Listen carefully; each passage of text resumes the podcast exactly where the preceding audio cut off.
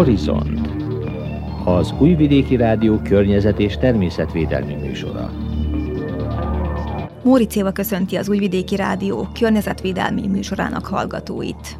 A mai horizontban folytatjuk előző adásunk témáját, az áprilisi tanomtovábbképzést, amely tavaszvárás zöld szemmel, lehetőségek az ökotudatos oktatásban címen zajlott. Három előadót szólaltattunk meg. Molnár Zoltán, a fenntarthatatlan fenntarthatóság, Molnárné kis Anikó, tavaszvárás egy zöld óvodában, Lendvai Mária pedig Zsendül az állatbarát kert című előadását foglalta össze. Ez a kínálatunk, tartsanak velünk! A munkatársak nevében tartalmas időtöltést kívánok!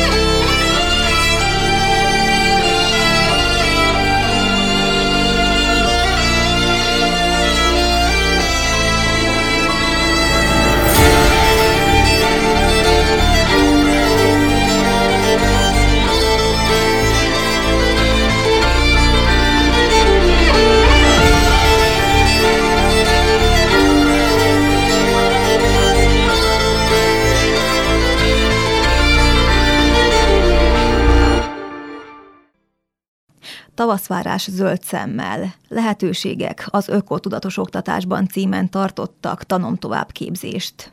Az egyik előadót hallják. Én Molnár Zoltán vagyok, Somosi Környezetnevelési Központ elnöke, illetve Kokosz megbízottjaként ez a Környezet és Természetvédelmi Oktatóközpontok Országos Szövetsége Magyarországon, ennek a képviseletébe, illetve a Nemzeti Fentartató Fejlődési Tanácson belül is tagként dolgozok ő megbízatásukból is vagyok itt. Az előadás címe az a fenntarthatatlan fenntarthatóság. Ellentmondásos maga cím, de sajnos a gyakorlat is eléggé ellentmondásos, legalábbis Európai Unió szinten mindenképp, és hát sajnos Magyarországon belül is. Az előadás lényege az lesz, hogy amik kitűzésre kerültek fenntarthatósági célokként, azok miért nem valósíthatók meg fenntartható módon. Ezt azt hiszem, hogy jó, ha tudja mindenki, és próbál olyasmin gondolkodni, olyan megoldásokon a jelenkori problémákra, ami valóban a gyakorlatban is fenntartható módon megvalósítható. És mondjunk pár ilyen példát esetleg. Hát itt még, ahogy hallottam kollégáktól, annyira nem felkapott téma nálunk Magyarországon most nagyon nagy hangot kap az elektromos autók kérdése például, hogy az mennyire klímabarát, környezetbarát, épp ezért fenntartható megoldás. Amit magyarázni, azzal magyaráznak, hogy a kibocsátott gáz gyakorlatilag nem létezik, semmiféle szennyező anyagot nem bocsát ki, ami valóban így van, de ha összességében nézzük az elektromos autó legyartását és működtetését, azért az akkumulátorba kerülő áramot valahol elő kell állítani, az nagy eséllyel szennyező, az erőműveknek hely kell, nem beszélve arról, hogy az akkumulátorokat cserélni kell időnként, a tönkrement akkumulátorok ezek, ezek veszélyes hulladékként jelentkeznek, és hát az akkumulátorokhoz olyan ásványi anyagokra van szükség, aminek a kibányászása iszonyatos nagy környezeti károkkal jár együtt. Tehát összességében azt kell, hogy mondjuk, hogy az elektromos autó nagyobb a környezeti terhe, mint egy normál autónak. Csak éppen a városba nem kell a füstöt szívni. Szétterítik a világba egyenletesen. Azt az akkumulátort, amit tönkrement, már nem lehet tovább újra hasznosítani, hanem mi lesz a sorsa? Nyilván ezen dolgoznak, ez nem került most célkeresztbe, itt valamit kezdeni kell vele, tehát vagy mint veszélyes anyagot megsemmisíteni, nagy eséllyel ugyanúgy, ahogy más veszélyes hulladékoknál is az újrahasznosítható dolgokat kinyerik belőle, ami semmiképp nem hasznosítható újra, azt eh, semmisítik meg, de nyilván ahhoz, hogy eh, az újra hasznosítható dolgokat kinyerjék, ehhez újabb üzemekre van eh, szükség, újabb technológiákra van szükség, újabb helyre van szükség, ami, ami újabb terhet jelent a környezetre. Tehát mindenképp bármilyen megoldást választanak, mindenképp a terhek csak növekednek. És miért fontos a környezettudatos, a fenntartható életmód? Hát bármilyen furcsa saját magunk szempontjából, az emberiség szempontjából fontos, ha tönkretesszük a környezetünket, a természetet, akkor az emberi lét válik lehetetlenné. Ezt sajnos a mai gazdasági szereplők, politikusok szeretik figyelmen kívül hagyni, de az ember az a természetnek a része. És csak a természetben tud emberi módon élni. Ha a természetet tönkreteszi, akkor az élet feltételei szűnnek meg, amit bármennyire szeretne nem tud pótolni, tehát innen kezdve az emberiség léte kerül veszélybe, ami azért nem egy, nem egy kívánatos dolog. Tehát saját érdekünkbe kell ezt tenni. És említette ezt az egy példát, hogy az elektromos autókat. Van még valami, amiről hallhatnak majd itt a résztvevők az előadáson? Hát ez egy kiragadott példa volt, és azért, mert nálunk ez számtalan ilyen példa van.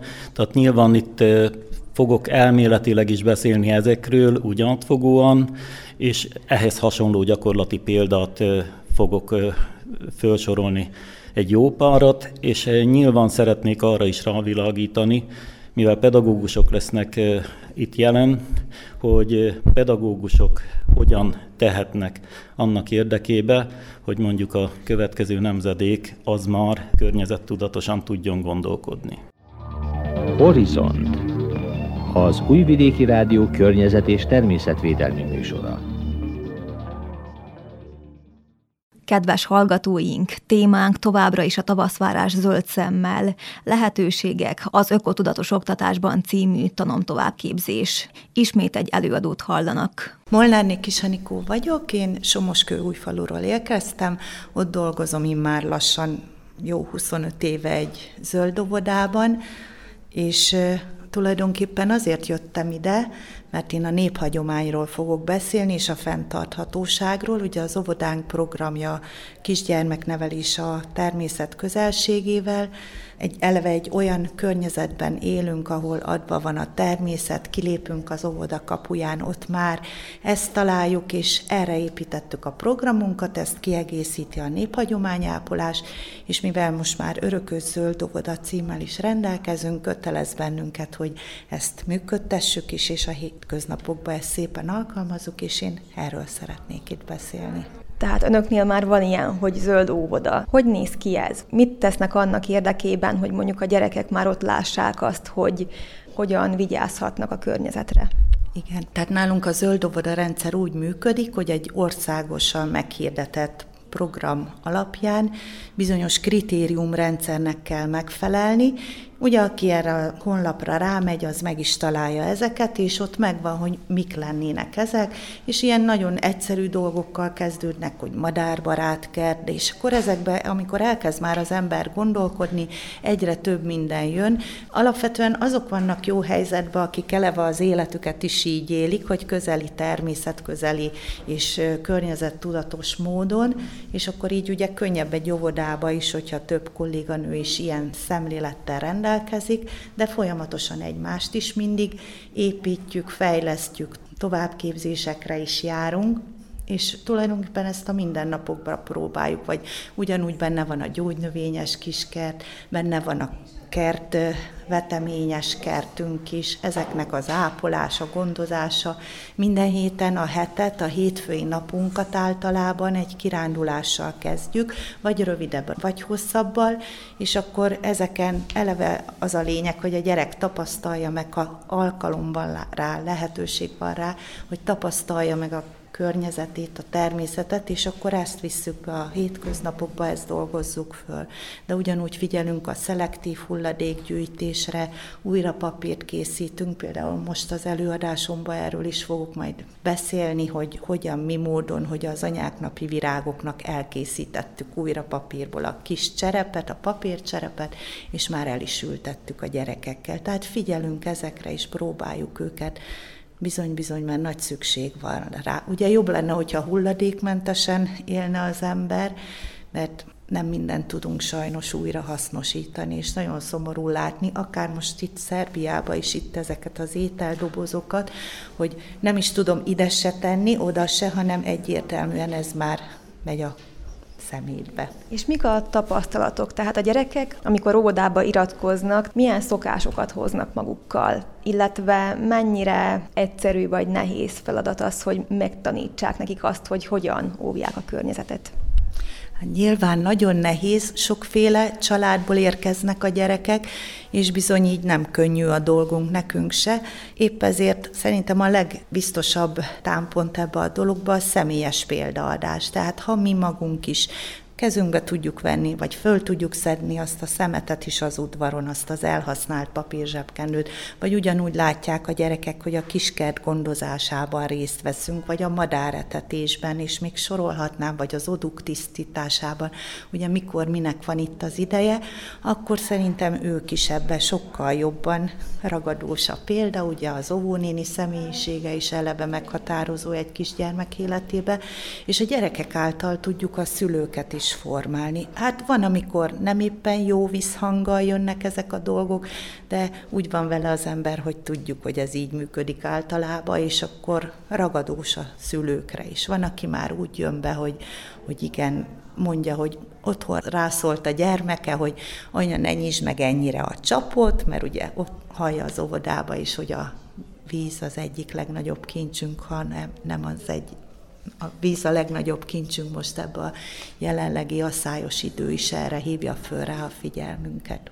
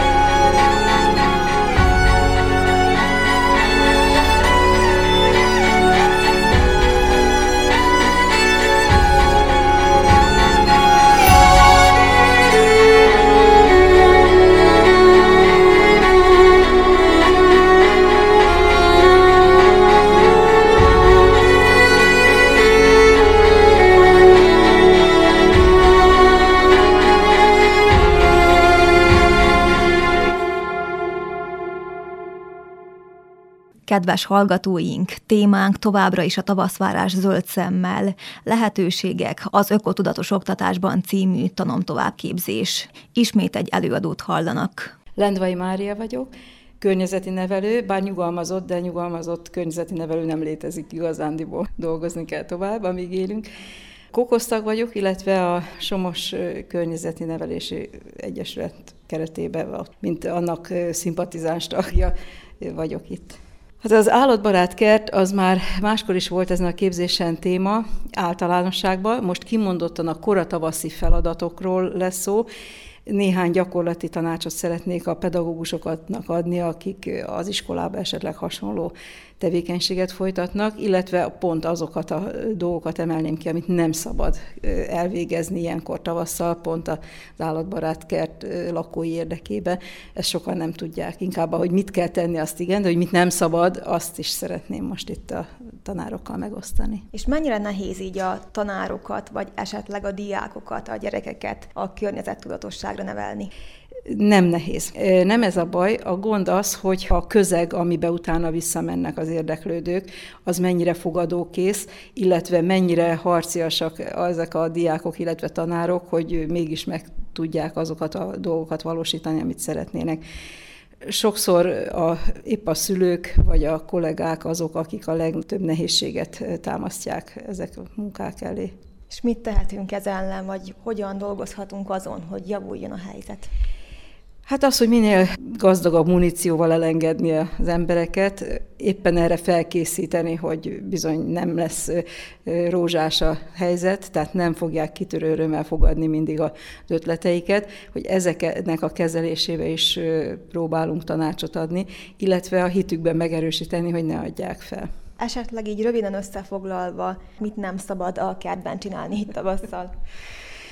Hát az egyik dolog a rovar hotelnek a bolygatása, hiszen abba teleltek, illetve a peték, bábok, attól függ, hogy milyen állatról van szó, tehát abba teleltek, abba fejlődnek, tehát ilyenkor nem szabad piszkálni, maximum hozzátenni szabad, tehát szétszedni, felújítani, hogy az az embernek jobban tetsző, esztétikus, szép legyen, ezzel elrontjuk a lényeget, pont azt, amiért csináltuk. Ugyanez a helyzet a gajrakásokkal is. Most nem arról van szó, hogy rumlis vagyok, oda kotrom a sarokba azt, amivel nehezen tudok boldogulni, és akkor ezt kinevezem gajrakásnak, és sűn meg egyéb állatok búvóhelynek, hanem a rendezetten szépen elkészített telelőhelyeket ilyenkor tavasszal nem szabad bolygatni, hanem újat kell készíteni, hogyha ez nem tetszik, és akkor nyáron folyamatosan ugye megszüntetni, tehát hogy át tudjanak költözni. Vagy a fekete rigók érdekében ugye a lombot, az avart kint kell hagyni térre legtöbb helyen szépen rendet gerebéznek ősszel, minden levelet eltakarítunk, és így pont a fekete rigóknak nem biztosítunk táplálkozó helyet. Ilyenkor aztán késő tavasszal, amikor már talál máshol is táplálékot, akkor kell csak összegerebézni, addig hagyni kell kint. Tehát ilyen dolgokat szerettem volna. Hát az iskolákba, illetve a családi házak udvarán próbálkoznak az emberek már nagyon régóta állatbarát kerttel, többen, sokan. Legtöbbször a szomszéddal kell megküzdeni, hogy ő elfogadja, és ne nézzen ferdén ránk, de én nekem például az egyik villanyszerelő, a másik is egy egyszerű melós ember, nem biológiai képzett, de olyan szépen el lehetett velük beszélgetni, és meg lehetett magyarázni, hogy mit, miért, hogy teszek, és most már még partnerek is benne. De a közterületeken is el kellene indítani egyre több helyen. Nyugat-Európában sok helyen vannak már ilyen próbálkozások. Budapesten, Szegeden egyaránt vannak, nem mindig értik a lakók, hogy ez hogy is, mint is működik, meg miért van szükség rá. Bizonyos élőlényekkel szembeni félelmek és, és undor az nagyon nehezen szüntethető meg társadalmi szinten, még ha egy-egy ember esetleg túl is lép rajta, hogy ja Istenem, nem szeretem a darazsakat, méheket, de nevéreket, meg egyebeket, azért gyerekek, gyerekek mindent szeretnek. Tehát ha innen indulunk ki, akkor meg lehet tanítani őket például, hogy a szülőket hogyan kezeljék, mert nem csak a szülőnek kell kezelni a gyereknek az ilyen gondjait, hanem a szülő felé is lehet fölfelé is esetleg nevelni. És ebbe szoktunk, szoktam tanácsot adni a gyerekeknek, hogy hogy lehet finoman, kulturáltan, úgyhogy anya meg ne sértődjön, és legyen vacsora azért. Tehát, hogy hogy lehet a családba is bevinni ezeket a gondolatokat.